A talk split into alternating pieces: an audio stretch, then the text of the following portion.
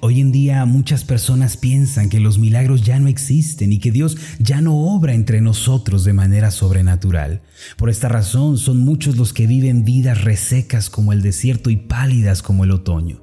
Sin embargo, negar los milagros de Dios es negar la soberanía y el poder de Dios. Si pensamos que Dios ya no se inmiscuye en el mundo de hoy, fallamos y lo convertimos en un mero concepto frío y distante. Lo cierto es que Dios todavía rige la historia, cumple sus promesas hechas a su pueblo y sigue dirigiendo el curso de la historia. En Juan capítulo 5 versículo 17, el Señor Jesús dejó en claro que la obra de Dios que fue iniciada en el Antiguo Testamento continúa en nuestros días. El pasaje dice de esta forma, y Jesús les respondió, mi Padre hasta ahora trabaja y yo trabajo. ¿Qué significa este pasaje? Que el Dios de antaño que separó las aguas del Mar Rojo, que alimentó a toda una nación en el desierto y que derribó los muros de Jericó, es el mismo Dios de hoy y sigue trabajando junto a nosotros. Muchos cristianos, aunque profesan conocer a Dios, en realidad en su mente viven como ateos. Ellos dicen que Dios es real, que Dios es bueno, que es misericordioso. Sin embargo, se entregan a una mente limitada. En sus pensamientos no creen que Dios pueda obrar en sus circunstancias. Mis amados, Dios no quiere que vivamos de esta forma. Él quiere que nos convirtamos en personas de fe y que tengamos un corazón que cree que los milagros pueden suceder. Este es un paso sumamente importante que cada creyente debe dar. Debemos convertirnos al pensamiento que dice, Dios obrará en mi vida, Él irrumpirá en mis circunstancias, Él actuará, Él hará. Este era el pensamiento del salmista cuando dijo en el Salmo 37, versículo 5, encomienda a Jehová tu camino y confía en Él y Él hará. ¿Cuál es el significado de este pasaje? Encomendar significa dejar en manos de o pedir a alguien que haga algo en lugar de nosotros. El salmista dice, deja la situación a Dios, Pídele que Él haga por ti lo que tú no puedes hacer. Después nos invita a confiar en Él. Pero esta no es una fe ni una confianza teórica, se trata de una fe viva, una certeza de que Él puede hacer. En otras palabras, es creer que los milagros existen y que pueden tener lugar en nuestra vida. Como consecuencia, el salmista declara, Dios hará. Mis amados, si nosotros nos convertimos a la fe de los milagros, ponemos en manos de Dios nuestra vida y nos apoyamos en Él, entonces algo asombroso sucederá. Les pido que no vivan con una mente terrenal atada a las circunstancias negativas. Les pido que no piensen que es imposible. Tenemos que comenzar a decir con fe que con Dios es posible. En otras palabras, nuestros pensamientos deben ser un eco de los pensamientos de Dios. Mira, cuando una persona sube a una montaña y grita con todas sus fuerzas, podrá escuchar un sonido de eco regresando a ella. Lo mismo sucede con el Señor. Él nos ha dado su palabra desde el cielo para ser oída y recibida por los hombres. Dios espera que nuestra mente responda como un eco a su poder, a su gracia y a sus obras poderosas.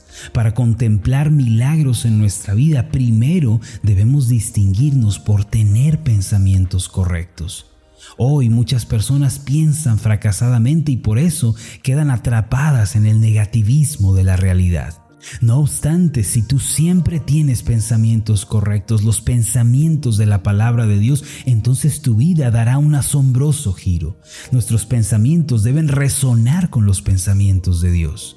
Dicho de otra forma, nuestros pensamientos deben ser un reflejo de los pensamientos del Dios soberano. Mira con cuidado el caso de Abraham, el padre de la fe. Está escrito en Hebreos 11, versículos 17 al 19 lo siguiente.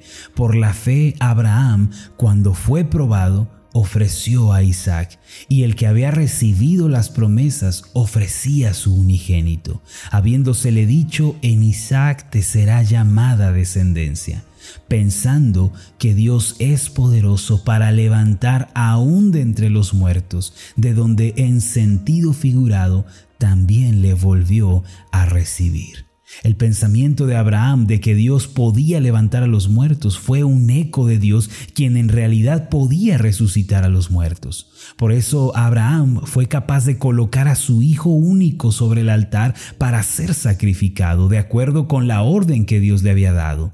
Él no mantuvo en su corazón el pensamiento pesimista de que todo estaba perdido, de que Dios se había olvidado de él, de que nada se podía hacer o que la promesa de Dios nunca se cumpliría. No, él mantuvo un pensamiento de fe en los milagros y las poderosas obras de Dios.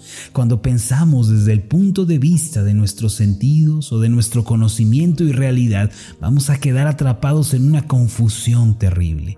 La duda y la inseguridad nos van a saltar.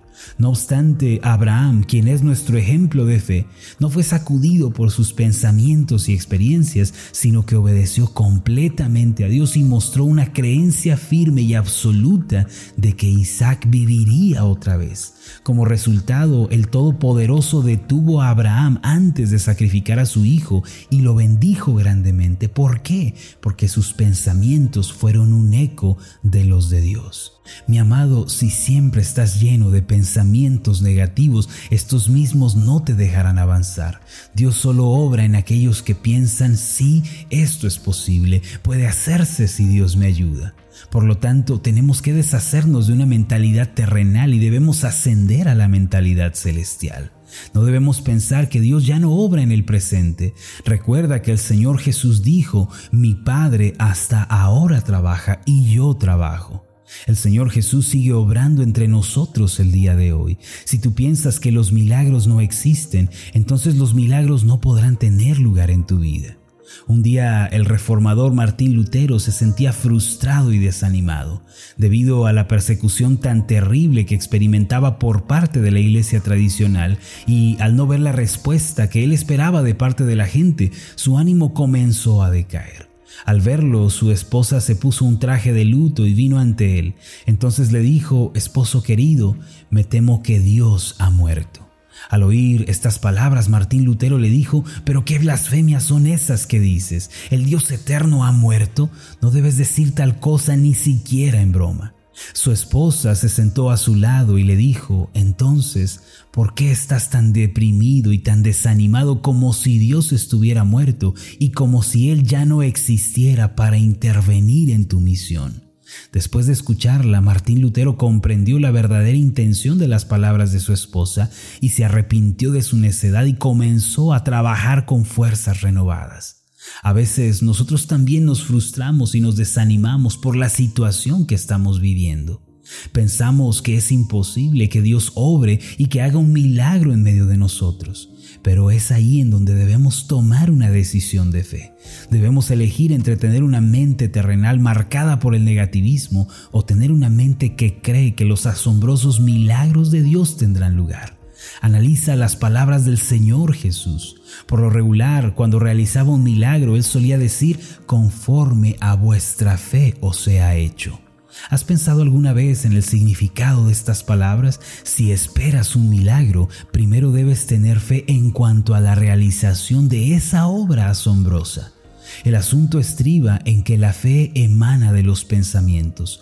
Solo cuando llenas tu mente con la palabra de Dios y conoces al Dios bueno, la puerta de los milagros se abre. Yo te animo el día de hoy a pensar que es posible, que en Dios los milagros pueden suceder. Recuerda que Cristo, por medio de su sangre, limpió nuestros pecados y nos reconcilió con Dios, retirando de nuestras espaldas la opresión del pecado. Por eso, ahora que eres hijo de Dios por la fe, tú puedes esperar grandes milagros en tu vida. ¿Por qué no le pides al Señor el día de hoy que te ayude a creer en los milagros? ¿Por qué no le pides una mente sencilla que espera ver su obra? Dios te ayudará a creer que los milagros existen todavía y que Él obra e interviene en la historia del hombre. Toma la decisión de creer que los milagros pueden suceder en tu vida. Entonces Dios te bendecirá y obrará en ti. Permíteme hacer una oración por tu vida. Amado Dios y Padre Celestial, Tú nos declaras en tu palabra que tu obra no ha terminado, que no has dejado de trabajar, que aún realizas milagros en nosotros cuando estamos listos para recibirlos. Señor, qué bendición saber que tú sigues trabajando en nuestros días. Ayúdanos el día de hoy a creer que los milagros suceden en nosotros, que te encomendemos toda situación, la pongamos en tus manos, confiemos para esperar esa respuesta de parte tuya. En el nombre de Jesús. Amén y amén. Antes de finalizar, te invito a hacer la siguiente declaración. Repite después de mí. Mi Dios todavía trabaja, rige la historia y hace milagros en mi vida. Amén.